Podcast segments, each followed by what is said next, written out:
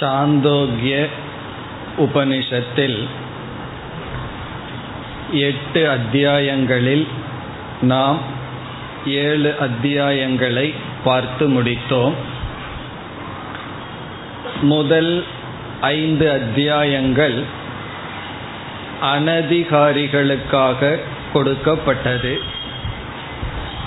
அனதிகாரிகள் என்றால் வேதாந்த தத்துவத்தை கேட்டு அதனால் ஞானத்தை அடைவதற்கு தகுதியை அடையாதவர்கள். ஆனால் தகுதியை அடைய விரும்புபவர்கள். தகுதியை அடைய வேண்டும் என்ற விருப்பம் இருக்கின்றது. அந்த தகுதி அவர்களிடம் இல்லை. அவர்களை அனதிகாரிகள் என்று சொல்கின்றோம். அந்த அனதிகாரிகளுக்காக முதல் ஐந்து அத்தியாயங்கள் கொடுக்கப்பட்டது. நாம் என்ன செய்தோம்? முதல் ஐந்து அத்தியாயங்களினுடைய சாரத்தை பார்த்தோம். அதில் சொல்லப்பட்ட உபாசனைகளினுடைய சாராம்சத்தை பார்த்தோம். சில பண்புகள் உபாசனைகள் கூறப்பட்டதை பார்த்தோம். பிறகு ஆறாவது அத்தியாயத்தில் சத் வித்யா என்ற பரபிரம்மத்தை பற்றிய விளக்கம் வந்தது. அதை உத்தம அதிகாரிகளுக்கு என்று சொல்லப்படுகின்றது. காரணம் ஆறாவது அத்தியாயத்தில் நேரடியாக சதேவ சௌமிய இதமக்ர ஆசி என்று ஆரம்பித்து நாம் மகா வாக்கியம் முக்கியமாக கூறுகின்ற தத்துவமசி என்ற மகா வாக்கியம் வந்தது. அதுவும் ஒரு முறை அல்ல ஒன்பது முறை அந்த மகா வாக்கியம் வந்தது. சில சந்தேகங்கள் எல்லாம் அங்கு நீக்கப்பட்டது. ஆகவே ஆறாவது அத்தியாயம் உத்தம அதிகாரிகளுக்கு. பிறகு ஏழாவது அத்தியாயத்திற்கு வந்தால் அங்கு பேசப்பட்ட பிரம்மத்திற்கு பூமா என்று பெயர். ஆகவே பூம வித்யா என்று அழைக்கப்பட்டது. அது யாருக்கு என்றால் மத்தியம அதிகாரிகளுக்காக பேசப்பட்டது. காரணம் ஆறாவது அத்தியாயத்தில் சாதனைகளெல்லாம் ஒன்றுமில்லை. நேரடியாக சத் என்ற தத்துவம் அறிமுகப்படுத்தப்பட்டு சிருஷ்டி அறிமுகப்படுத்தப்பட்டு ஈஸ்வரனை பற்றிய விசாரம் செய்து உடனடியாக தத்துவமசி என்று உபதேசிக்கப்பட்டது. ஏழாவது அத்தியாயத்தில் ஆரம்பத்தில் பதினைந்து படிகள் இருந்தன. அதெல்லாம் நம்ம இப்போதான் பார்த்து முடித்தோம். ஒவ்வொரு படியாக சென்று நாமத்தில் ஆரம்பித்து பிராணன் என்று சொல்லப்படுகின்ற கிரண்ய கர்ப்ப தத்துவம் வரை வந்து பிறகு சில சாதனைகளெல்லாம் சில பண்புகளெல்லாம் வந்து இறுதியாகத்தான் யோவை பூமா தத் சுகம் என்று அந்த பூமா என்ற தத்துவம் அறிமுகப்படுத்தப்பட்டு ஏழாவது அத்தியாயத்தில் ஞாபகத்தில் வைத்துக்கொள்ள வேண்டிய மந்திரம் என்ன? எத்திர நாண்யத் பஷ்யதி நாண்யத் சுருணோதி என்ற இடத்தில் இந்த பூமா என்ற தத்துவம் விளக்கப்பட்டது. அந்த பிரம்மத்திடம் வருவதற்கு பல படிகள் இருந்த காரணத்தினால் மத்தியம அதிகாரிகளுக்கு என்று பார்த்தோம். இனி நாம் எட்டாவது அத்தியாயத்திற்கு வந்தால் இந்த எட்டாவது அத்தியாயம் மந்த அதிகாரிகளுக்காக. மந்த அதிகாரிகள் என்றால் இடைப்பட்ட அதிகாரிகளை விட ஒரு படி கீழே இருக்கின்ற அதிகாரிகளுக்கு. இவ்விதம் இந்த முழு சாந்தோக்கியத்தை பார்த்தால் முதல் ஐந்து அத்தியாயங்கள் அதிகாரி அல்லாதவர்கள் கடைசி மூன்று அத்தியாயங்கள் அதிகாரிகள் ஆனால் உத்தம மத்தியம மந்த அதிகாரிகள். இந்த மந்த அதிகாரி என்று சொன்னால் நாம் தவறாக எடுத்து விடக்கூடாது மந்த புத்தி என்று எடுத்து விடக்கூடாது இங்கு அதிகாரித்துவம் இவர்களுக்கு இருக்கிறது. அனதிகாரிகளை காட்டிலும் மந்த அதிகாரிகள் உத்தமமானவர்கள். என்ன மந்த அதிகாரிகளுக்கு வேதாந்தத்தை உபதேசிக்கலாம்? அதிகாரித்துவம் என்பது அவர்களிடம் இருக்கின்றது ஆனால் மந்தமாக இருக்கின்றது வைராகியமே இல்லாதவர்களை காட்டிலும் கொஞ்சம் வைராகியம் இருப்பவர்கள் உயர்ந்தவர்கள் தான் பிறகு தீவிர வைராகியத்தை உடையவர்கள் உயர்ந்தவர்கள். அப்படி இவர்களிடம் தகுதி இருக்கின்றது. சொன்னால் புரியும் ஆனால் சற்று மெதுவாக புரியும். படிப்படியாகத்தான் இவர்கள் செல்ல வேண்டும். அப்படி இந்த மந்த அதிகாரிகளுக்காக இந்த கடைசி எட்டாவது அத்தியாயம். ஒவ்வொரு அத்தியாயத்திலும் பேசப்படுகின்ற பிரம்ம வித்யாவுக்கு ஒரு பெயர் இருக்கிறது என்று பார்த்தோம். அதில் ஆறாவது அத்தியாயத்தில் பேசப்படுவதை சத்வித்யான்னு பார்த்தோம். ஏழாவது அத்தியாயத்தில் பூம வித்யா என்று பெயர். இங்கும் பிரம்ம தத்துவம் பேசப்படுகின்றது. இங்கு பேசப்படுகின்ற வித்யாவுக்கு பிரஜாபதி வித்யா என்பது பெயர். இதெல்லாம் சம்பிரதாயத்தில் சொல்லி வருகின்ற பெயர்கள் பிரஜாபதி வித்யா. அப்ப சாந்தோக்கியத்துல ஒரே ஒரு பிரம்ம தத்துவம் சத்வித்யா பூம வித்யா பிரஜாபதி வித்யா என்ற மூன்று சொற்களினால் மூன்று பெயர்களுடன் விளங்கி வருகின்றது. நம்ம அந்த பிரஜாபதி வித்யா என்கின்ற பெயரில் மீண்டும் பிரம்ம தத்துவத்தை பார்க்க போகின்றோம்.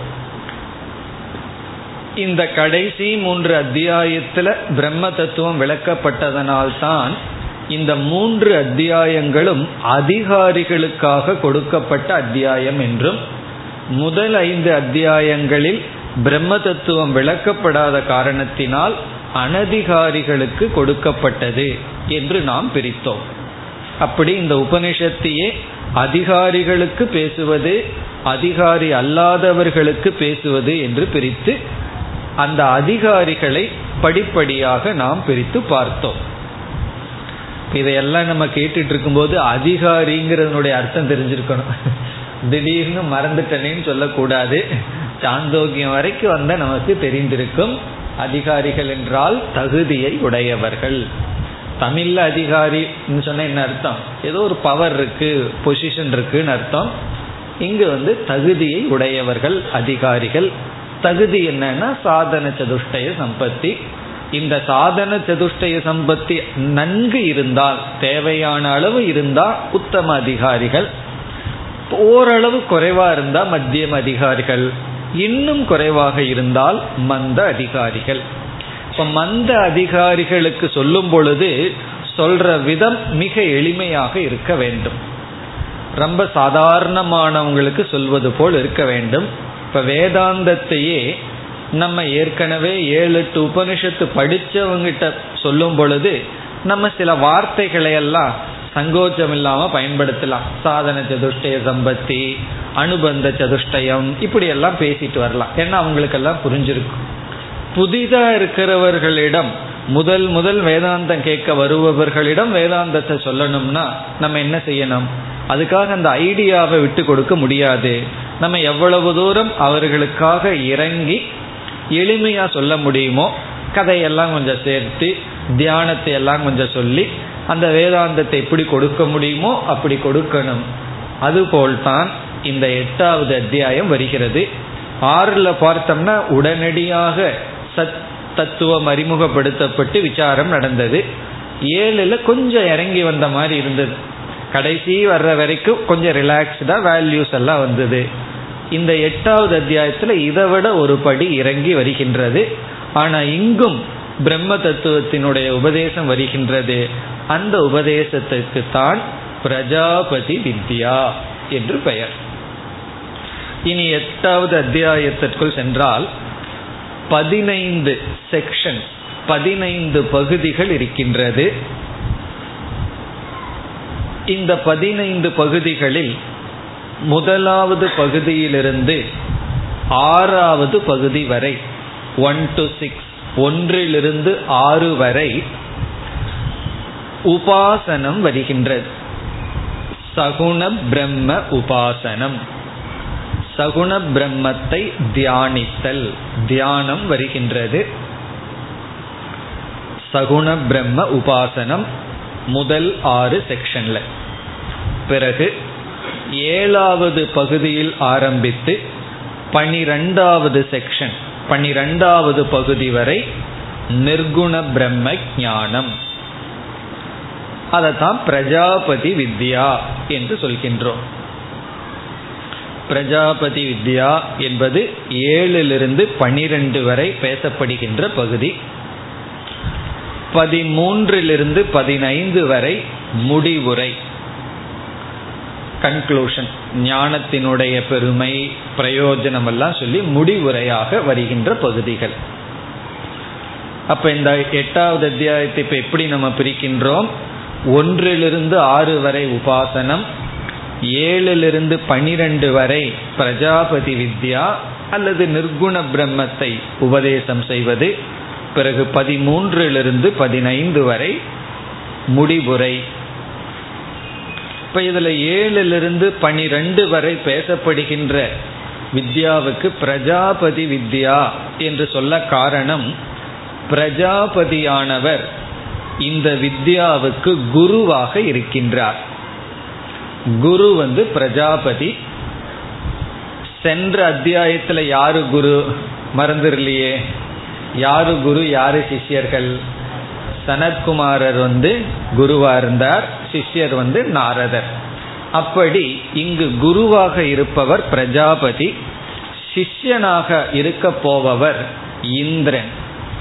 யாரு இந்திரன்? தேவர்களுக்கெல்லாம் தலைவனாக இருக்கின்ற இந்திரன்.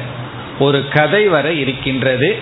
அசுரர்களிடமிருந்து விரோச்சனன் என்பவனும் தேவர்களுக்குள் இருந்து இந்திரன் இருவரும் ஞானத்திற்காக வருகிறார்கள்.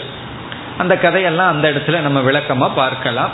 அப்படி தேவர்களுடைய ராஜாவாக ஒருவன் அசுரருடைய ராஜாவாக ஒருவர் வந்து அதில் தேவர்களுடைய ராஜாவாக இருக்கிற இந்திரன் இந்த ஞானத்தை அடைகின்றான். அசுரர்களுக்குள் இருக்கின்ற ராஜாவாக வந்தவன் அவன் முதல் படியிலே இதுதான் ஞானம் என்று சென்று விடுகின்றான். முதல் படி வந்து ஷரீரத்தையே ஆத்மான்னு நினைச்சிட்டு சென்று விடுகின்றான். அவன் அதற்கு பிறகு பேசுறதெல்லாம் அசுரோபனிஷத்துன்னு அசுரர்களுடைய உபனிஷத்தாக சரீரம் ஆத்மா என்று பேசுவான் அப்படி இருவர் வந்து ஒருவர் வந்து சிஷ்யனாக அமைகின்றார். அப்படி பிரஜாபதி உபதேசிப்பதனால் இதற்கு பிரஜாபதி வித்யா என்று பெயர். அந்த கதையே ஏழாவது செக்ஷன்ல தான் ஆரம்பம் ஆகின்றது. இந்த கதையிலிருந்து நல்ல சில கருத்துக்கள் எல்லாம் நமக்கு கிடைக்க இருக்கின்றது. அதையெல்லாம் நாம் அந்த இடத்தில் பார்ப்போம். இனி முதல் ஆறு செக்ஷன் முதல் ஆறு பகுதியில் பேசப்படுகின்ற உபாசனையை பற்றி என்ன என்ன உபாசனை பேசப்படுகிறது எதற்காக பேசப்படுகிறது என்பதை நாம் பார்த்துவிட்டு நாம் மந்திரத்திற்குள் செல்லலாம். இங்கு பேசப்படுகின்ற உபாசனையும் வேதாந்தத்திற்குள் மிக பிரசித்தமானது.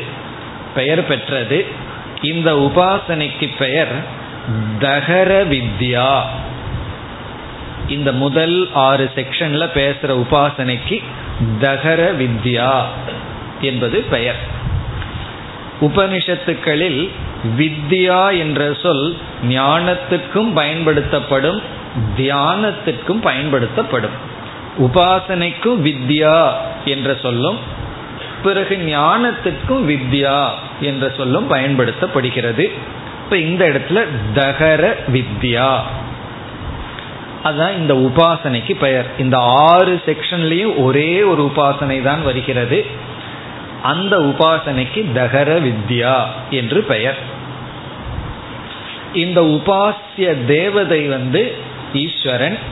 ஈஸ்வரன் தான் ஒரு சிறிய தேவதை அல்ல அனைத்துக்கும் காரணமாக இருக்கின்ற ஈஸ்வரன் அல்லது சகுண பிரம்மன். அதான் உபாசிய தேவதை. இந்த உபாசனைக்கு தகர வித்யா என்று பெயர். தகரக என்ற சொல்லுக்கு சிறியது என்று பொருள். தகரம் அல்லது தகரக என்றால் அல்பம் என்பது அர்த்தம்.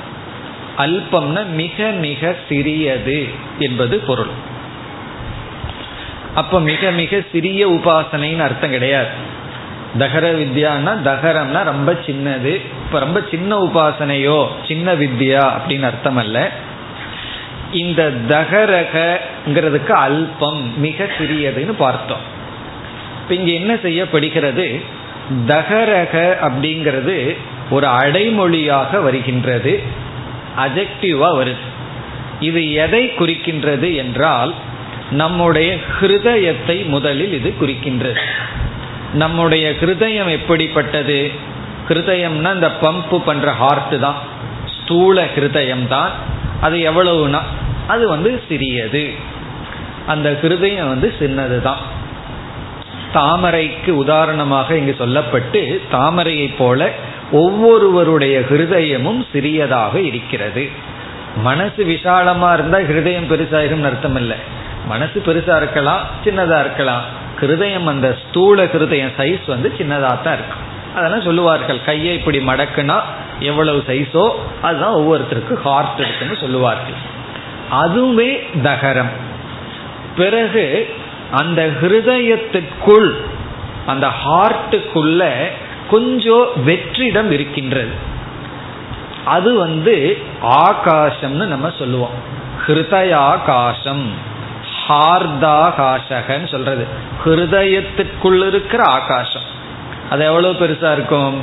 அது அதை விட மிக மிக சிறியதாக இருக்கும்.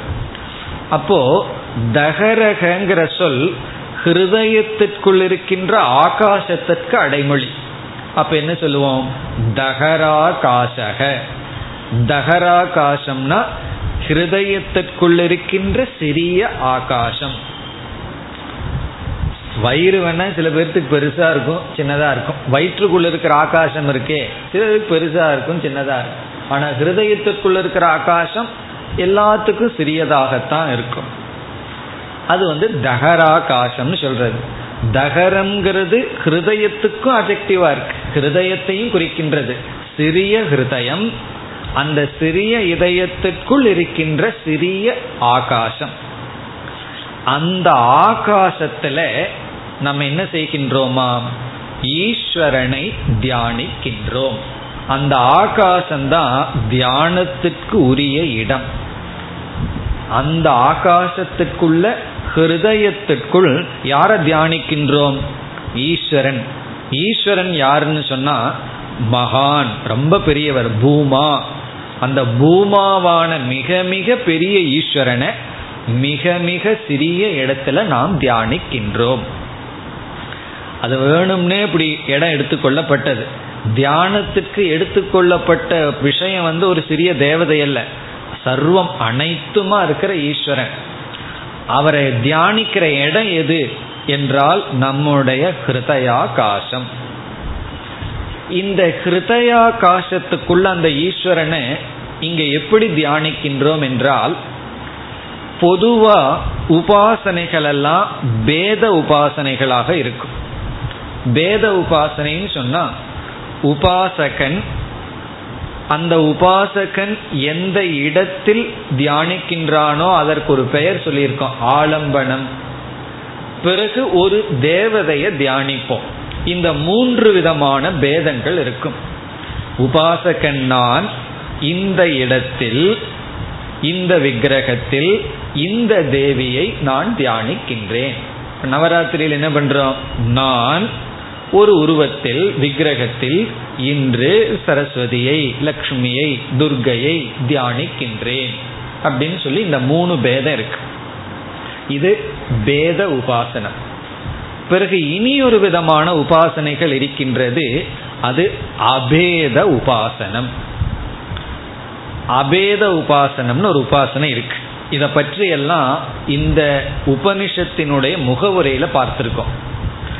அந்த அபேத உபாசனைக்கு இனி ஒரு பெயர் அகங்கிரக உபாசனம். அகங்கிரக உபாசனம்னு ஒரு பெயர். இது வந்து உபாசனையிலேயே மேக்சிமம் உயர்ந்த உபாசனை அகங்கிரக உபாசனம். காரணம் என்னன்னா இது ஞானத்துக்கு ஜஸ்ட் ஒரு படி பின்னாடி இருக்கு. அந்த அகங்கிரக உபாசனை தான் இந்த தகர வித்யா. இங்கு நாம பார்க்க போகின்ற தகர வித்யா இந்த உபாசனம். இனி அகங்கிரக உபாசனை என்றால் என்ன? அபேத உபாசனை என்றால் என்னன்னு பார்க்கணும். அதாவது இந்த அகங்கிரக உபாசனை அல்லது அபேத உபாசனையில் தியானிப்பவனிடத்திலேயே ஆலம்பனம் இருக்கும். நான் வந்து தியானம் செய்கின்றேன். நான் யாரை தியானிக்கிறேங்கிறது ஒன்று. அது யாரை வேணாலும் நான் தியானிக்கலாம். நான் எங்கு தியானிக்கின்றேன்னா தியானம் செய்பவனுக்கு வேறாக அந்த ஆலம்பனம் இருக்காது. தியானிப்பவனுடைய ஒரு முக்கிய அங்கமாகவே இருக்கும் தியானிப்பவனாகவே இருக்கும். இப்ப நமக்குள்ள ரொம்ப முக்கியமான இடம்னா எதை எடுத்துக்கலாம்? ஹிருதயத்திற்குள்ள இருக்கிற ஆகாசம்தான். ஆகவே இந்த ஆலம்பனம் தியானிப்பவனிடமிருந்து வேறாக இல்லை. பிறகு தியானத்திற்கு எடுத்துக்கொள்ளப்பட்ட ஈஸ்வரனை எப்படி தியானிக்கின்றோம்? இந்த ஆலம்பனத்திலிருந்து வேறாக தியானிப்பதில்லை. இந்த ஆலம்பனமாகவே இருப்பதாக தியானிக்கின்றோம். அப்ப என்ன ஆகுதுன்னா அபேதம்தான். தியானிப்பவனும் தியானிக்கின்ற இடமும் தியானத்திற்கு உரிய பொருளும் ஒன்றாகவே இருக்கின்றது ஆல்மோஸ்ட் அத்வைதம் தான் இது புரிஞ்சுட்டா உடனே இது அத்வைதமா மாறிடும். புரியாததுனால உபாசனையா இருக்கு. இப்படி தியானிக்கின்ற உபாசகன் அவனிடமிருந்து பிரிக்க முடியாத ஹிருதயத்திற்குள் இருக்கின்ற ஆகாசம் அந்த ஆகாசத்திற்குள் சகுண பிரம்மத்தை எப்படி இந்த ஆகாசத்திலிருந்து வேறல்ல. அப்படி என்றால் என்னுடைய ஹிருதயத்திற்குள்ளேயே அந்த ஈஸ்வரன் வீற்றிருக்கின்றார். யார்? நம்முடைய ஹிருதயத்திற்குள் இருக்கிற ஆகாசத்திற்குள்ளேயே நான் தியானிக்க கூடிய அந்த ஈஸ்வரன் வீற்றிருக்கின்றார். இப்ப இதுல நமக்கு சந்தேகம் எல்லாம் வரும். அது எப்படி இந்த சின்ன ஆகாசம் பெரிய ஈஸ்வரன் ஆகும்? அது சிஷ்யன் கேள்வி கேட்பான். குரு பதில் சொல்லுவார் இந்த ஆகாசத்துல வேறுபாடு இல்லை எல்லாம் ஒன்று தான் உனக்குள்ள இருக்கிற இந்த சின்ன ஆகாசமும் பிறகு தியாவா பிருத்திவி இந்த உலகம் பூரா வியாபிச்சிருக்கிற ஆகாசமும் ஒன்றுதான் என்ற சந்தேகங்கள் எல்லாம் நீக்கப்படும். அப்படியெல்லாம் பதில் சொல்லி சந்தேகம் நீக்கப்படும். இப்ப இவ்விதம் இப்ப இந்த உபாசனை வந்து எப்படிப்பட்ட உபாசனை? அகங்கிரக உபாசனை. நான் எனக்குள் இருக்கின்ற ஹிருதயத்தில் இருக்கின்ற ஆகாசத்தை அந்த ஆகாசத்தையே பிரம்மனாக சகுண பிரம்மனாக தியானிக்கின்றேன். இப்படி பண்றதுதான் இங்கு வருகின்ற உபாசனை. பிறகு இந்த உபாசனை வந்து யாருக்காக சொல்லப்படுகிறது என்றால் அனதிகாரிகளாகவே ஒருவர் இருந்தார்னு வச்சுக்குவோமே ஞானத்துக்கு வரவே முடியவில்லை என்றால் அவர்களுக்கு என்ன செய்யலாம்? விதவிதமான தியானத்தை சொல்லி நீங்கள் வந்து இந்த தியானத்தை செய்து கொண்டு இருங்கள்னு சொல்லலாம். இங்கு வந்தவர்கள் அதிகாரிகள். ஆனா அதிகாரித்துவம் போதாது. அப்ப அதிகாரித்துவத்தை வளர்ப்பதற்கு இந்த உபாசனை பயன்படுகின்றது. ஏன்னா எடுத்த உடனே அத்வைதம் இருமையற்றதுன்னு சொன்னா ஜீர்ணிச்சிக்க முடியாது. அப்போ அந்த அறிவை அடைவதற்கு முன் தியானமாக அபியாசம் செய்ய இந்த உபாசனை பயன்படுகின்றது. என்னைக்குமே விஜயானமய கோஷம் ரொம்ப ஷார்ப்பா இல்லைன்னா கூர்மையா இல்லைன்னா உடனே நம்ம மனோமய கோஷத்துக்கு வந்துடுவோம் எப்படின்னா நம்ம படிக்கிற சப்ஜெக்ட்ல கணிதம்னு ஒன்று இருக்கு மேத்ஸ் இந்த மேத்ஸை போய் யாரும் மனப்பாடம் பண்ணிட்டு போக மாட்டார்கள். ஹிஸ்ட்ரி ஜாகிரபின்னா அப்படியே மக்கப் பண்ணிட்டு போறது. மேத்ஸ் என்ன பண்ணணும்னா அதை புரிஞ்சாதான் அங்க கிளாஸ்ல போய் ஏதாவது எழுத முடியும். சில பேர்த்துக்கு புரியலன்னு வச்சுக்குவோமே என்ன செய்வார்கள் தெரியுமோ? இந்த கணக்கை பத்து முறை எழுதுன்றுவார்கள். அப்ப என்னன்னா அதை பத்து முறை இருபது முறை இம்போசிஷனா எழுதும் பொழுது அந்த ஸ்டெப்ஸ் மனசுக்குள்ள பதியறதுக்கு வாய்ப்பு இருக்கு. அப்படி புரிஞ்சுக்கிற விஷயத்துக்கு புரிஞ்சுக்கிறதத்தான் செய்யணும். புரிஞ்சிக்க முடியலனா புரிஞ்சுக்காமையே அதை மீண்டும் மீண்டும் அபியாசம் செய்தால் புத்தி கொஞ்சம் கூர்மையாகி புரிந்து கொள்ள முடியும். அப்படி அபேதம்ங்கிறது புரிஞ்சு கொள்ள வேண்டிய விஷயம். அனுபவத்துக்கு வராது. ஞானத்தை அடைஞ்சதற்கு பிறகும் எல்லா இடத்துலையும் ஒன்றை நம்ம பார்க்க மாட்டோம். அனுபவத்துக்கு வராது அறிவுக்கு வர வேண்டிய விஷயம். புரியலைன்னா என்ன செய்யறதுன்னா இந்த அபேதத்தையே இம்போசிஷன் போல நம்ம என்ன செய்கின்றோம்? அபியாசம் செய்கின்றோம் தியானம் செய்கின்றோம். ஆகவே இங்கு சொல்லப்படுகின்ற உபாசனை அதிகாரிக்கு அதிகாரித்துவத்தை வளர்க்க. அனதிகாரிகளுக்கு ஒரு உபாசனை இருக்கு. ஆனா அதிகாரிக்கே அதிகாரித்துவத்தை வளர்க்க இந்த உபாசனை பயன்படுகின்றது. இந்த உபாசனையெல்லாம் செய்துட்டு பிரம்மத்துக்கிட்ட போனோம்னா அந்த பிரம்மத்தை நான் புரிஞ்சுக்கிறதுக்கு இது உதவி செய்யும். ஒரு கால் இந்த உபாசனையை ஒருவருக்கு சொல்லி கொடுக்குறோம். அவர்களுக்கு தகுதி இருக்கு கொஞ்சமா இருக்கு அதிகமா இல்லை. அந்த தகுதி வளர்ந்து இந்த ஜென்மத்திலேயே அவர்கள் ஞானத்தை அடையவில்லை என்று வைத்துக் கொள்வோம். தகுதியை வளர்க்கிறதுக்கு தான் இந்த உபாசனை சொல்றோம். தகுதியை வளர்றதுக்குள்ள அவர்கள் பிராரப்தம் கர்மம் முடிந்து விட்டது. ஆனா இந்த உபாசனை செய்து கொண்டு வந்தால் இவர்களுக்கு கிரம முக்தி கிடைக்கின்றது. காரணம் என்னன்னு சொன்னா இவர்கள் அதிகாரிகளாக இருந்தார்கள். அதிகாரிகளாக இருந்து கொண்டு வளர்வதற்காக வளர்த்தி கொள்ள முயற்சி செய்கின்ற காரணத்தில் அவர்கள் இறந்து விட்டால் இந்த உபாசனையினுடைய பலன் கிரம முக்திகி அதனால என்னன்னா இந்த உபாசனை வந்து மோக்ஷத்துக்கே ஒரு இன்டைரக்ட் ரொம்ப தூரத்தில் இருந்து உதவி செய்கின்ற சாதனையாக இருக்கின்றது. அது மட்டுமல்ல இங்கு சொல்லப்படுகின்ற உபாசனையில ஈஸ்வரன் உபாசிய தேவதைன்னு பார்த்தோம். அந்த ஈஸ்வரனுக்கு எட்டு லட்சணம் கொடுக்கப்படுகின்றது. அஷ்ட குணாகா எட்டு குணங்கள் ஈஸ்வரனுக்கு சொல்லப்படும். அந்த எட்டு குணங்கள் இந்த உபாசனையில சொல்லப்பட்டு அந்த குணங்கள் உடையதாக தியானிக்க வேண்டும். அதுல என்ன அழகு என்றால் அந்த எட்டு குணங்கள்ல நிர்குண சொரூபத்தினுடைய வர்ணனையும் இருக்கின்றது. அதுதான் அதிகமாக இருக்கு. எட்டுல ஆறு நிர்குண சொரூபத்தை விளக்குவது தான் மீதிதான் ஈஸ்வரனுக்கான லட்சணம். இந்த எட்டையும் என்ன செய்யணும்? வெறும் தியானம் செய்ய வேண்டும். புரிஞ்சுக்காம. பிறகு நாம ஏழாவது பகுதிக்கு மேல அந்த பிரம்மத்தை பற்றி படிக்க போகும் பொழுது இதே எட்டு குணங்கள் அங்கு வர இருக்கின்றது. இந்த இதே எட்டு குணங்களை வச்சுட்டு அந்த நிர்குண பிரம்மத்தை புரிந்து கொள்ள போகின்றோம். அப்ப ரொம்ப சுலபமா இருக்கும். இதே விஷயம்தான் ஞானத்துக்கும் வர போகின்றது. பிறகு இந்த உபாசனைக்குள்ளேயே ஆசிரியர் சொல்லுவார் எந்த இந்த குணங்களை தெரிந்ததனால் ஞானிகளெல்லாம் மோட்சத்தை அடைகிறார்களோ அந்த குணங்களுடைய ஈஸ்வரனைத்தான் நீங்கள் தியானிக்கிறீர்கள். என்று சொல்ல போகின்றார். அதுதான் ஏழாவது அத்தியாயத்துக்கு ஆதாரமா இருக்க போகுது. இப்ப குரு என்ன சொல்ல போறார்? எந்த ஒரு பிரம்மத்தை அல்லது ஈஸ்வரனுடைய சுரூபத்தை தெரிந்து கொண்டால் தெரிந்த ஞானிகள் மோட்சத்தையே அடைகிறார்களோ அந்த சுரூபந்தான் உங்களுடைய தியானத்திற்கு விஷயமாக இருக்கிறது என்று சொல்லப்படுகிறது. ஆகவே இங்கு வருகின்ற உபாசனை மற்ற உபாசனையைப் போல் அல்ல. மற்ற உபாசனைகள் எல்லாம் ரொம்ப எளிமையா ஆரம்பத்தில் இருக்கிறது போல இருக்கும். ஆனா இந்த தகர வித்யா என்பது மோக்ஷத்துக்கு நேரடி மார்க்கமாக இருக்கிறது.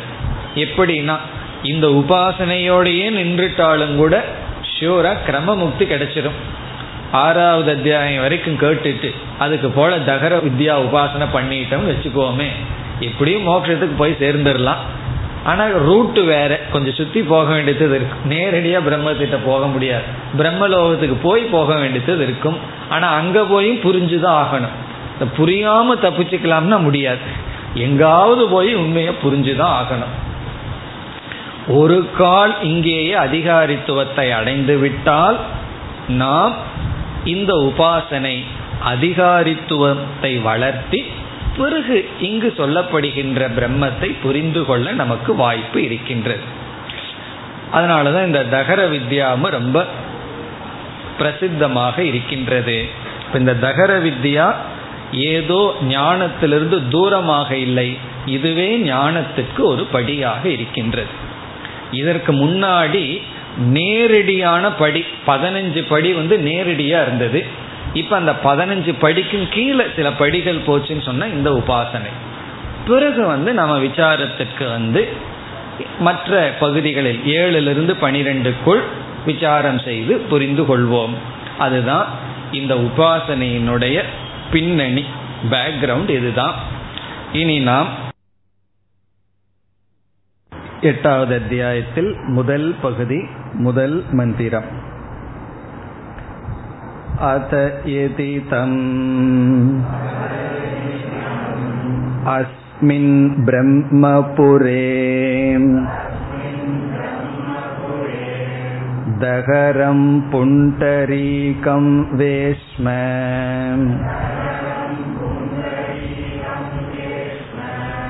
दहरोऽस्मिन् अन्तराकाशः तस्मिन् यदन्तः तदन्वेष्टव्यम् तद्वावविजिज्ञासितव्यमिति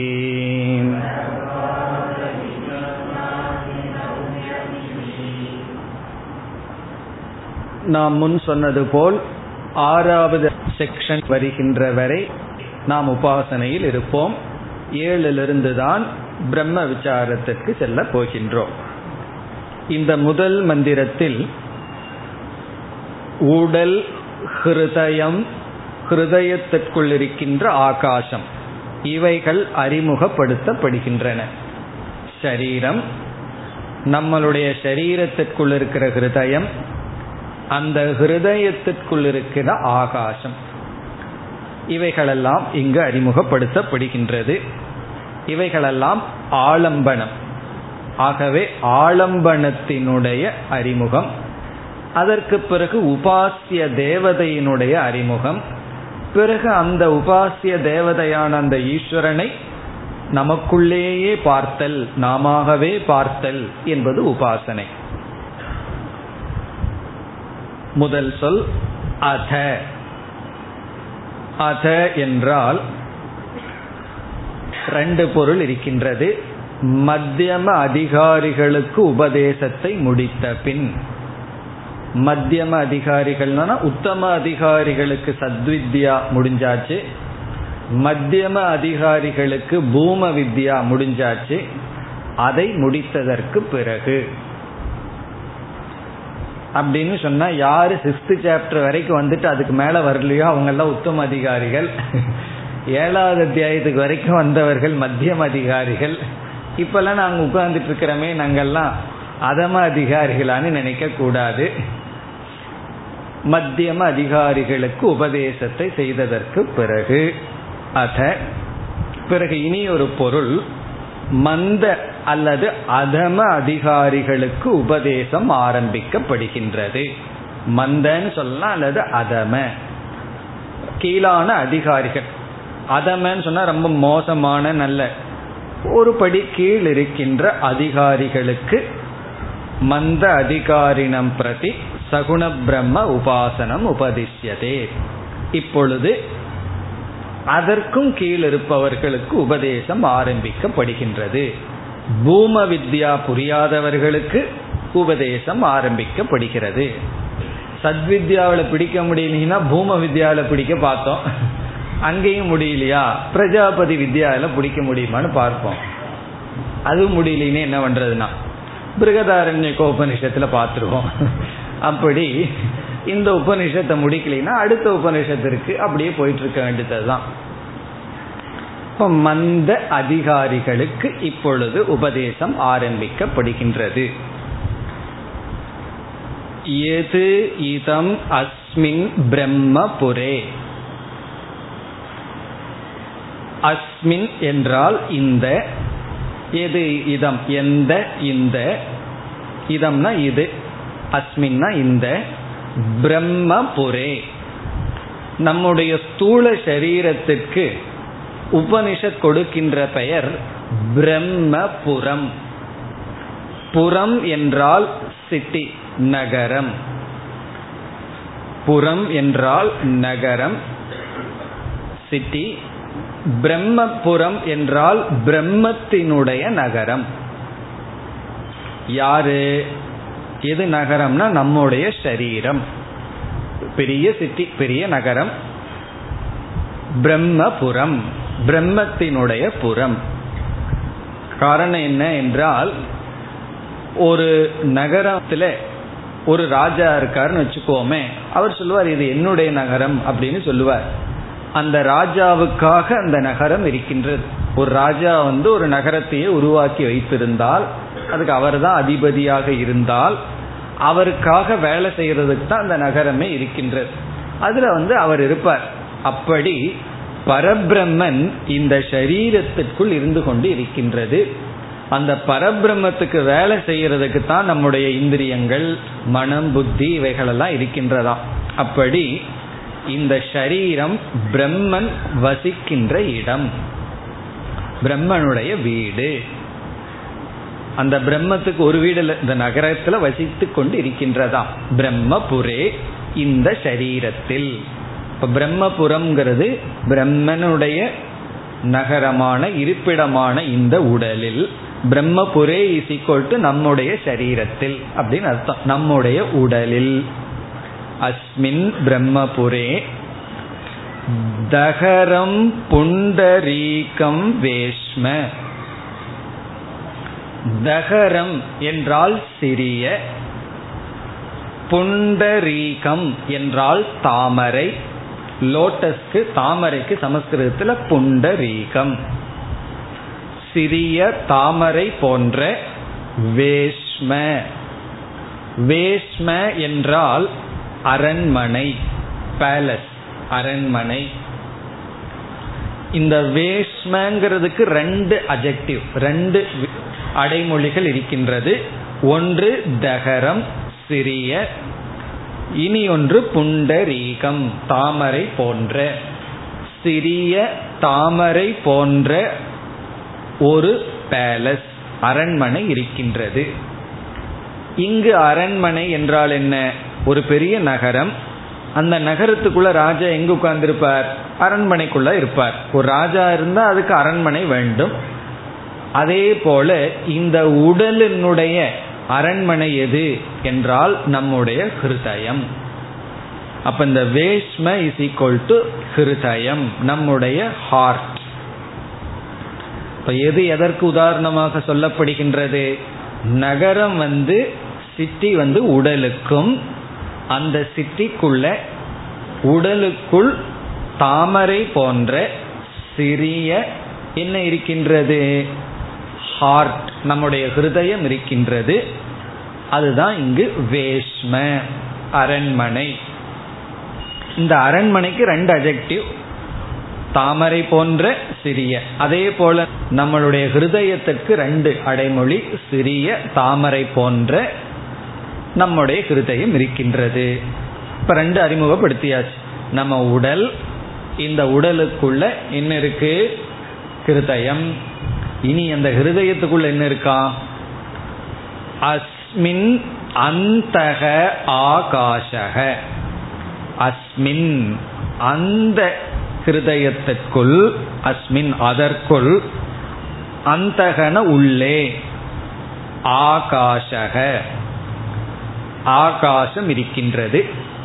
இந்த ஆகாசத்துக்கு ஒரு அடைமொழி தகரக ஆகாஷக தகரோஸ்மின் ஆகாஷக தகரக அஸ்மின் அந்தராகாஷக உள்ளே இருக்கின்ற ஆகாசம். அந்தராகாசகன உள்ளே இருக்கிற ஆகாசம். அந்த உள்ளே இருக்கிற ஆகாசம் வந்து தகரகன்னு சொல்லப்படுகிறது. தகராகாசக. அந்தராகாசக உள்ள இருக்கிற ஆகாசம். அது எவ்வளவு இருக்குன்னா? தகரக அல்பம் சின்னது. அல்பம்னா ரொம்ப கீழான அப்படின்னு அர்த்தம் அல்ல சிறிய சிறிய ஆகாசம் இருக்கின்றது. தகரா காஷக. இப்ப எவ்வளவு தூரம் அறிமுகப்படுத்தி ஆயிட்டது இடம் வரைக்கும் சொல்லியாச்சு. இந்த ஆகாசத்தை வச்சுட்டு என்ன பண்றது? இந்த ஆகாசத்துல என்ன செய்ய வேண்டும்? இப்ப நமக்கு ஆகாசம் கிடைச்சாச்சு. நம்மளுடைய கவனம் வந்து வெளி விஷயத்திலிருந்து உடலுக்கு வந்து உடலிலிருந்து ஹிருதயத்துக்குள்ள போய் ஹிருதயத்துக்குள்ள இருக்கிற ஆகாசத்துக்கு நம்மளுடைய கவனம் போயாச்சு. இனி அங்க என்ன பண்ணணுமா அந்த ஆகாசத்தை? தஸ்மின் ஏதந்தக தது அன்வேஷ்டவ்யக. தஸ்மின் அந்த ஆகாசத்தில் எது அந்தக உள்ளே எது இருக்கின்றதோ எது அந்தக உள்ள என்ன இருக்கோ அந்த ஆகாசத்துக்குள்ள என்ன இருக்கோ தது அன்வேஷ்டவ்யக. அதை தேட வேண்டும். இப்ப நம்ம ஆகாசத்துக்குள்ள எதையோ தேட வேணும்னு சொல்லுது உபனிஷத். நம்ம எங்கெங்கேயோ எதை எதையோ தேடுறது போல இப்ப நமக்கு தேடுறதுக்கு இடம் எதுனா நம்ம ஹிருதயத்துக்குள்ள இருக்கிற சிறிய ஆகாசமா தஸ்மின் அன்வேஷ்டவியம்னா அதுல எதையோ நீ தேட வேண்டும். சரி தேடுனா அது என்னமோ இருக்குமே அதை என்ன செய்யணுமா? தத்வாவ அதையே விஜிக்ஞாசி தவ்யம் அறிய வேண்டும். அதையே அறிய வேண்டும். அதை தேடி கண்டுபிடிக்கணும். பிறகு அதை அறிய வேண்டும். இதி. இப்போ இங்க ரெண்டு அழகான சொற்கள். அன்வேஷ்டவ்யம் விஜிக்ஞாசிதவ்யம் இது வந்து ஞான பிரகரணத்திலையும் வரப்போகுது. அதுக்கு நம்ம வேற அர்த்தத்தை சொல்ல போறோம். இது உபாசனா பிரகரணம். அதனால அன்வேஷ்டவியம்னா அதை தேடி கண்டுபிடிச்சு விஜிக்ஞாசிதவ்யம்னா தியானிக்க வேண்டும். இப்ப இந்த இடத்துல அதை அறிந்து தியானிக்க வேண்டும். இப்ப இந்த ரெண்டு சொல்லும் ஞான பிரகரணத்துல வரப்போகுது. ஞான பிரகரணம்னா ஏழாவது செக்ஷன்ல வரும் பொழுது இதுக்கு வேற அர்த்தத்தை கொடுப்போம். ஏன்னா அங்க அறிகிறது பிரம்மத்தை பற்றி வர்ற இடம். ஆனா இந்த இடத்துல இதை தேடி கண்டறிந்து தியானிக்க வேண்டும். தியானிக்கத்தக்கது. நாம் தியானம் செய்ய வேண்டும். இதுல வந்து தகராகாசம்னு ஒன்று அறிமுகப்படுத்தி அந்த தகராகாசத்துக்குள்ள ஈஸ்வரனை தியானிக்க வேண்டும். பலர் தியானத்துல சொல்லுவாங்க உங்க ஹிருதயத்துக்குள்ள அந்த ஈஸ்வரனை தியானி என்றெல்லாம் சாதாரணமா நம்ம சொல்றோம் அல்லவா? அதுதான் இங்கு சொல்லப்படுகிறது. ஆனா எப்படி தியானிக்கணும்? அந்த ஆகாசத்திலிருந்து வேறற்றவராக தியானிக்க வேண்டும். அந்த ஆகாசமாகவே இந்த ஹிருதயத்துக்குள்ளேயே அவர் இருப்பதாக தியானிக்க வேண்டும். இங்கு தகரக அந்தராகாசகங்கிறதுக்கு ஒரு பொருள் பார்த்தோம். என்ன பொருள் பார்த்தோம்? சிறிய ஆகாசம். உள்ளே இருக்கிற ஆகாசம்னு பார்த்தோம். இதற்கு இனி ஒரு பொருளும் இருக்கிறது. இதுக்கு ரெண்டு பொருள் இருக்கின்றது. முதல் பொருள் என்ன என்றால் ஆகாஷகன்னு சொன்னா ஆகாசம்தான். எப்படிப்பட்ட ஆகாசம்? சின்ன ஆகாசம். அந்த சிறிய ஆகாசத்திற்குள்ள என்ன இருக்கோ யார் இருக்காங்களோ அவங்கள தேடி பிடிச்சு தியானிக்கணும்னு பார்த்தோம். அது ஒரு பொருள். இரண்டாவது பொருள் இரண்டாவது விதத்துல இந்த ஸ்லோகத்துக்கு இந்த மந்திரத்துக்கு கொடுக்கிற வியாக்கியானம் இந்த அந்தராகாசக என்பதே ஈஸ்வரனை குறிக்கின்றது. ஈஸ்வரனுக்கே ஒரு பெயர் ஆகாஷக ஈஸ்வரனுக்கு பல பேர் இருக்கு. அப்படி சகுண பிரம்மத்துக்கு ஒரு பெயர் ஆகாஷக ஆ சமந்தாத் காசதே பிரகாசதே. அதாவது காசதேனா பிரகாசதே பிரகாசிப்பவர். அப்படி ஆகாசம்ங்கிற சொல் ஈஸ்வரனையும் குறிக்கின்றதாக இருக்கிறது. அப்படி எடுத்துக்கொண்டால் நம்ம என்ன புரிஞ்சுக்கணும்? இந்த புண்டரீகம் இருக்கு அதாவது தாமரை போன்ற நம்முடைய ஹிருதயம் இருக்கின்றது அந்த ஹிருதயக்குள்ள அந்தகன்னு சொன்னாவே அங்க ஆகாசம் வந்தாச்சு. அதற்குள் இருக்கின்ற ஆகாசம் யாராக இருக்கிறார்கள்? அந்த அந்தக தகராகாசக ஈஸ்வரனாக இருக்கின்றது. அப்ப அந்த ஆகாசம் இஸ் ஈக்குவல் டு ஈஸ்வரக. அந்தகனாவே ஆகாசம். அந்தக ஆகாசகனா அந்த ஹிருதயத்திற்குள் இருப்பவர் ஆகாச ரூபமான ஈஸ்வரன். சங்கராச்சாரியார் அந்த அர்த்தத்தை தான் எடுத்துக்கிறார். ஆகாஷாக்கிய பிரம்ம. ஆகாசம் என்ற பெயரை உடைய சகுண பிரம்மன். அப்ப என்ன பொருள் கிடைச்சிருது இங்கேயே? இங்கேயே என்ன கிடைச்சிருதுன்னா நம்முடைய ஹிருதயம் சின்னதா இருக்கு. அதற்குள் ஆகாசம் இருக்கிறது. இஸ் ஈக்குவல் டு ஈஸ்வரன் இருக்கின்றார். ஹிருதயத்துக்குள்ளு சொல்லும் போதே ஆகாசம் வந்தாச்சு. அந்த ஆகாசத்துல ஈஸ்வரன் இருக்கின்றார். பிறகு தஸ்மின் அந்தகங்கிற இடத்துல அந்த ஹிருதயத்தில் அர்த்தம் வரும். முன்னாடி வந்து அந்த ஆகாசத்திலின்னு பார்த்தோம். இங்க வந்து அந்த ஹிருதயத்தில் இருக்கின்ற அந்த ஈஸ்வரனை அன்வேஷ்டவ்யம். அதை தெரிஞ்சு கண்டுபிடிக்கணும். விஜிக்ஞாசி தவ்யம். அந்த ஈஸ்வரனை நாம் தியானிக்க வேண்டும். இப்ப ஆகாசமே ஈஸ்வரனாக இருக்கின்றார். இப்ப இங்க நமக்கு ஒரு சந்தேகம் வரலாம். அது எப்படி ஆகாசமும் பரபிரம்மனும் அல்லது சகுண பிரம்மனும் ஒன்றாக இருக்கும்னு சொன்னா ஆகாசத்துக்கும் பிரம்மத்துக்கும் பல ஒற்றுமைகள் இருக்கின்றது. அதுல முக்கியமான ஒற்றுமை என்னவென்றால் ஆகாசம் வந்து சூக்மமானது பிரம்மனும் சகுண பிரம்மனாகட்டும் நிர்குண பிரம்மமாகட்டும் சூக்மமான தத்துவம். பிறகு ஆகாசத்துக்கு அவயவம் கிடையாது. நிறவயவம். அவயவம்னா கை காலெல்லாம் கிடையாது. வாயுவிலிருந்தே வாயுக்கே கை கால் கிடையாது. ஆகாசம் நிறவயவம் அதே போல பிரம்மத்துக்கும் அவயவம் இல்லை. பிறகு இந்த ஆகாசம் ஒன்று தான் இருக்கு.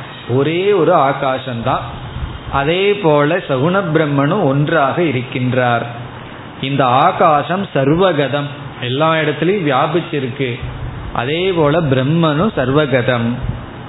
பிறகு ஆகாசம் அசங்கக.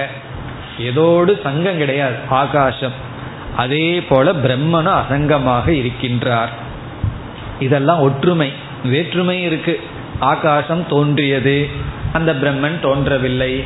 ஆகாசம் ஜடம். பிரம்மன் வந்து சைத்தன்ய சுரூபம். இப்படி வேற்றுமைகள் எல்லாம் இருக்கு. ஆனா ஒற்றுமைகளும் இருக்கின்றது. அப்படி இந்த ஒற்றுமையின் அடிப்படையில் பார்த்தோம்னா இந்த ஆகாசத்தை ரொம்ப க்ளோஸ் உதாரணம் ரொம்ப அருகில் இருக்கிற உதாரணம் பிரம்மத்துக்கு சொல்லணும்னா ஆகாசத்தை சொல்லலாம். நிர்குண பிரம்மத்தை விளக்குறதுக்கும் ஆகாசத்தை பயன்படுத்தலாம். சகுண பிரம்மத்திற்கும் பயன்படுத்தலாம். அப்படி இந்த முதல் மந்திரத்திலேயே இவ்வளவு கருத்து நமக்கு வந்தாச்சு. என்னென்ன கருத்துக்கள்? இந்த சரீரம் பிரம்மத்தினுடையது.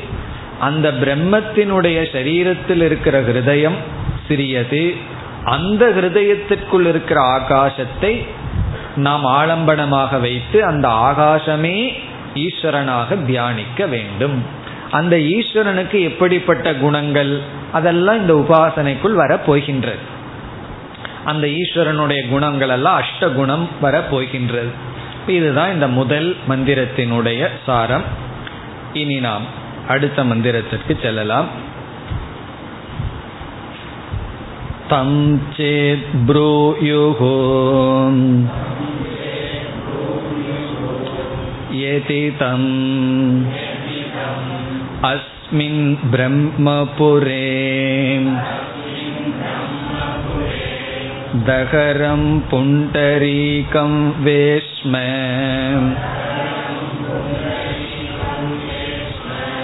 दहरोऽस्मिन् अन्तराकाशः किं तदत्र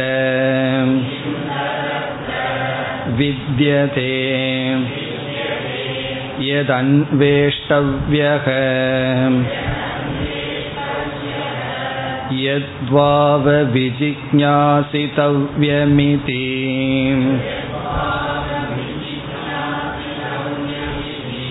சப்ரூயாத். இந்த இரண்டாவது மந்திரத்தில் இவ்விதம் சிஷ்யன் ஒரு சந்தேகத்தை குருவிடம் கேட்டால் இவ்விதம் பதில் சொல்ல வேண்டும். ஆசிரியர் பதில் சொல்ல வேண்டும் என்று கூறப்படுகிறது. இப்ப சிஷ்யனுடைய சந்தேகம் என்ன? சிஷ்யன் வந்து என்ன கேட்கின்றான்? நம்முடைய உடல் அந்த உடலுக்குள்ள ஹிருதயம் அதற்குள்ள ஒரு ஆகாசம் இருக்கு. அது மிக மிக சிறியதா இருக்கு. அதுல போய் என்ன தேடி கண்டுபிடிக்கிறதுக்கு என்ன இருக்குன்னு கேட்குறான் ரொம்ப வெளிப்படையா கேட்டாதான் அதுக்குள்ள என்னமோ பெரிய தியானம் பண்றேன்னு சொல்றீங்களே அதுக்குள்ள ஏதோ தேடணும் கண்டுபிடிக்கணும்னு சொல்கிறீர்களே அதுக்குள்ள என்னதான் இருக்கும்? என்ன அதில் உள்ள இருக்க போகுதுன்னு ஒரு கேள்வி. சிஷ்யன் கேட்டால் குருவானவர் பதில் சொல்ல வேண்டும். குரு என்ன பதில் சொல்றாருன்னு சொன்னா அண்டத்தில் உள்ளது பிண்டத்தில் உண்டு. அப்படின்னு சாதாரணமா நம்ம சொல்லுவோம் அல்லவா? இந்த ஸ்தூல உடல் உலகத்தில் இருக்கிற அனைத்து தத்துவமும் ஸ்தூல உடல் இருக்குதுங்கிறது போல இந்த தியாவா பிருத்திவி வெளியே இருக்கின்ற அனைத்து ஆகாசமும் உள்ள இருக்கிற ஆகாசமும் ஒன்றுதான். இந்த ஆகாசத்துக்குள்ள எல்லாம் இருக்கு. அப்படின்னு சொல்லி பதில் சொல்ல போகின்றார். இப்ப சிஷ்யனுடைய கேள்விக்கு போகலாம். தம் சேத் ப்ரூயுகு. தம் சேத் ப்ரூயுகு. அதாவது டீச்சரிடம் ஆசிரியரிடம் சிஷ்யன் இவ்விதம் கேட்டால். தம் அப்படின்னா குரும். குருவிடம் ப்ரூயுகு. மாணவர்கள் இவ்விதம் சந்தேகம் கேட்டால். இந்த இடத்துல சிஷ்யாகங்கிற வார்த்தை மிஸ்ஸிங் புரிஞ்சுக்கணும். மாணவர்கள் சிஷ்யர்கள் புரோயுகுண கேட்டால். சேத் என்றால் ஒரு கால். ஒரு கால் இந்த சந்தேகத்தை சிஷ்யர்கள் கேட்டால். சிஷ்யர்களுக்கு இப்படி ஒரு சந்தேகம் வந்தால். இதெல்லாம் யார் சொல்றா? உபனிஷத்தே சொல்லுது. ஏழாவது பகுதியிலிருந்து தான் குரு சிஷ்யனை அறிமுகம் செய்ய போகின்றது கதையின் மூலமா. அது வரைக்கும் உபனிஷத்தை பேசிக்கொண்டு வருகிறது. குருவிடம் ஒரு சில சிஷ்யர்கள் இவ்விடம் கேட்டால் இனி சிஷ்யர்களுடைய கேள்வி. அந்த சிஷ்யர்கள் என்ன கேட்கிறார்களாம்? எதிதம் அஸ்மின் பிரம்மபுரே. அது அப்படியே அந்த சிஷ்யன் சொல்கின்றான். பிரம்மபுரே பிரம்மனுடைய நகரமான இந்த உடலில் தகரம் புண்டரீகம் வேஷ்ம. சிறிய தாமரை போன்ற வேஷ்ம அரண்மனை இருக்கின்றது. நம்முடைய ஹிருதயம் இருக்கின்றது. தகரக அஸ்மின் அந்தக ஆகாஷக. இந்த சிஷ்யனுக்கு ஆகாசகங்கிறதுக்கு ஈஸ்வரன் ஒரு பொருள் இருக்கிறதெல்லாம் தெரியாது. அது வந்து குரு சொல்லி கொடுத்தா தான் தெரியும். ஆகாசம் சொன்னாலும் பிரம்மனும் அதாவது சகுண பிரம்மனும் ஒன்றுன்னு சொன்னா தெரியும். சிஷ்யனுக்கு தெரிஞ்சது ஒரே ஒரு ஆகாசம்தான். அதனால இந்த இடத்துல ஆகாசம்ங்கிறதுக்கு ரெண்டு அர்த்தம் கிடையாது. ஆகாசம்ங்கிறதுக்கு ஒரே அர்த்தம் தான் என்ன அர்த்தம்? பூத ஆகாசம்தான். நம்ம பார்க்கிற வெற்றிடம்தான். ஆகவே அந்தக ஆகாசகங்கிறது ஹிருதயத்திற்குள் இருக்கிற ஆகாசத்தை தான் இங்கு குறிக்கின்றது. சென்ற மந்திரத்துல ரெண்டு அர்த்தம் இருக்கு. ஆகாசம்னு சொன்னா ஆகாசம்னு ஒரு அர்த்தம் இனி ஒரு அர்த்தம் ஈஸ்வரன் ஒரு அர்த்தம். இப்ப இந்த இடத்துல ஒரே ஒரு அர்த்தம் ஏன்னா இது சிஷ்யனுடைய வார்த்தை. அந்தக ஆகாஷக கிம் தது அத்திர வித்தியதே. தது அத்திர அங்கு கிம் வித்தியதே என்னதான் இருக்கும்? அங்க ஒன்றும் கிடையாது. பெரிய வெற்றிடமாகட்டும் சின்ன வெற்றிடமாகட்டும் வெற்றிடம்னு சொன்னாவே அங்க ஒன்றும் இல்லைன்னு அர்த்தமே. ஸ்பேஸ்னு சொன்னா இங்க ஸ்பேஸ் தான் இருக்குன்னா அதுக்குள்ள என்ன இருக்குன்னு கேள்வி கேட்கக்கூடாது ஏதோ ஒன்று கொடுக்குறோம் உள்ள ஒன்று இல்லைன்னு சொன்னால் என்ன அர்த்தம்? ஆகாசம் இருக்குன்னு அர்த்தம். ஒன்று இல்லைன்னு சொல்றதும் ஆகாசம் இருக்குதுன்னு ஒரே அர்த்தம் தான் பாக்கெட்டில் எவ்வளோ பணம் இருக்குன்னு கேட்டால் அங்கே ஸ்பேஸ் தான் இருக்குன்னு என்ன அர்த்தம்? ஒன்று இல்லை அப்படின்னு அர்த்தம். வெற்றிடம் தான் வெற்றிடம் ஒன்று இல்லைன்னா ஆகாசம் இருக்குன்னு சொன்னால் என்ன? இல்லை ஒன்று இல்லைன்னு சொன்னால் ஸ்பேஸ் இருக்குன்னு சொன்னால் என்ன அர்த்தம்? ஒன்றும் இல்லைன்னு அர்த்தம். அப்படி ஒன்றுமே இல்லை அங்க என்ன போய் தேட வேண்டியதுன்னு சிஷ்யன் கேட்கிறான். கிம் அத்திர தத் வித்தியதே எது அன்வேஷ்டவ்யம்? அன்வேஷ்டவ்யக அல்ல அன்வேஷ்டவ்யம். அது எங்க தேடுறதுக்கு அங்க என்ன இருக்கு? அங்க தேடுறதுக்கு விஷயம் என்ன இருக்கு? எத்வாவ விஜிக்ஞாசித்தவ்யம் பிறகு தேடுறதுக்கே ஒன்று இல்லை என்றால் தியானிக்கிறதுக்கு தான் அங்கே என்ன இருக்கின்றது? தேடுவதற்கு ஒன்றும் கிடையாது. விஜிக்யாசிதவியம் அறிவதற்கு என்ன இருக்கின்றது? ஈதி என்று குருவிடம் சிஷ்யன் கேள்வி கேட்டால் சக புருயாத் குருவானவர் இவ்விதம் பதில் சொல்ல வேண்டும். இப்ப குரு என்ன பதில் சொல்ல வேண்டும்ங்கிறது அடுத்த மந்திரத்தில் வருகிறது. நம்ம மந்திரத்தை அடுத்த வகுப்புல படிப்போம். இப்ப குரு என்ன பதில் சொல்ல வேண்டும் என்றால் அந்த பதில் இங்கு வருகிறது. பதிலினுடைய சாரத்தை பார்க்கலாம். குரு என்ன பதில் சொல்கின்றார்? இந்த கேள்விக்கு அதாவது ஆகாசம் ஒன்றுதான் ஒரே ஒரு ஆகாசம்தான் இருக்கு.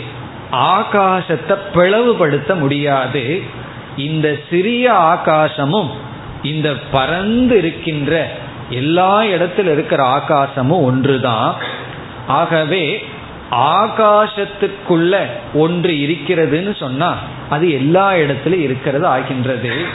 இந்த வெளியிருக்கிற ஆகாசத்திற்குள்ள இந்த பூமியும் சொர்க்கலோகமும் சந்திரன் சூரியன் அக்னி அனைத்து தத்துவம் இருக்குன்னு சொல்றோம்.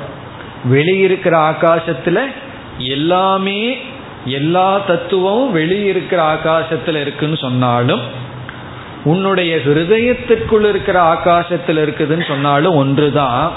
காரணம் ஹிருதயத்திற்குள் இருக்கிற ஆகாசம் வேறு வெளியே இருக்கிற ஆகாசம் வேறு அல்ல. இப்போ ஒருவரிடம் வெளியே இருக்கிற ஆகாசத்திற்குள்ள பூமி இருக்கு சொர்க்கலோகம் இருக்கு எல்லாமே இருக்குன்னு சொல்றோம். அதை ஒத்துக்குவார். ஆனா உள்ள இருக்கிற ஆகாசத்திற்குள்ள இருக்குன்னு சொன்னா ஒத்துக்க மாட்டார்.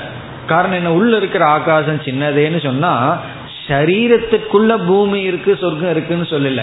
சரீரத்துக்குள் இருக்கிற ஆகாசத்திற்குள்ள இருக்குன்னு சொன்னா ஒன்றுதான். காரணம் வெளியே இருக்கிற ஆகாசமும் உள்ள இருக்கிற ஆகாசமும் ஒன்றுதான். இந்த லாஜிக் படி போய் என்ன சொல்ல போறார்? உனக்குள்ள ஆகாசம் இருக்கு ஆகாசத்துக்குள்ள எல்லாம் இருக்கு அப்போ உனக்குள்ள என்ன இருக்கு? எல்லாமே இருக்கு. அப்படி பிடிக்க போற. ஆகா உனக்குள்ள ஆகாசம் இருக்குன்னு காட்டினதற்கு பிறகு வெளியே வந்து ஆகாசத்துக்குள்ள எல்லாம் இருக்கு. ஆகாசத்துக்குள்ள வேற்றுமை இல்லை. ஆகவே உனக்குள்ளதான் அனைத்தும் இருக்கின்றது. இது எப்படிப்பட்ட தியானம்? எனக்குள்ளதான் இந்த என்னென்னலாம் பிரபஞ்சம் இருக்கோ அனைத்தும் இருக்கின்றது. அனைத்தும் எனக்குள் ஒடுக்கப்பட்டிருக்கின்றது. அது எப்படி எனக்குள்ள அனைத்தும் இருக்குன்னா? எனக்குள்ள ஆகாசம் இருக்கு அல்லவா? அந்த ஆகாசத்திற்குள்ள அனைத்தும் இருக்கின்றது அல்லவா அந்த ஆகாசத்திற்குள்ள வேற்றுமை இல்லை அல்லவா? ஆகவே அனைத்தும் என்னுள் இருக்கின்றது. இதுதான் தியானம். இவ்விதம் பதில் சொல்ல வேண்டும் என்று அந்த பதில் மூன்றாவது மந்திரத்தில் வருகின்றது. மந்திரத்தை அடுத்த வகுப்பில் பார்ப்போம். ஓம் போர் நமத போர்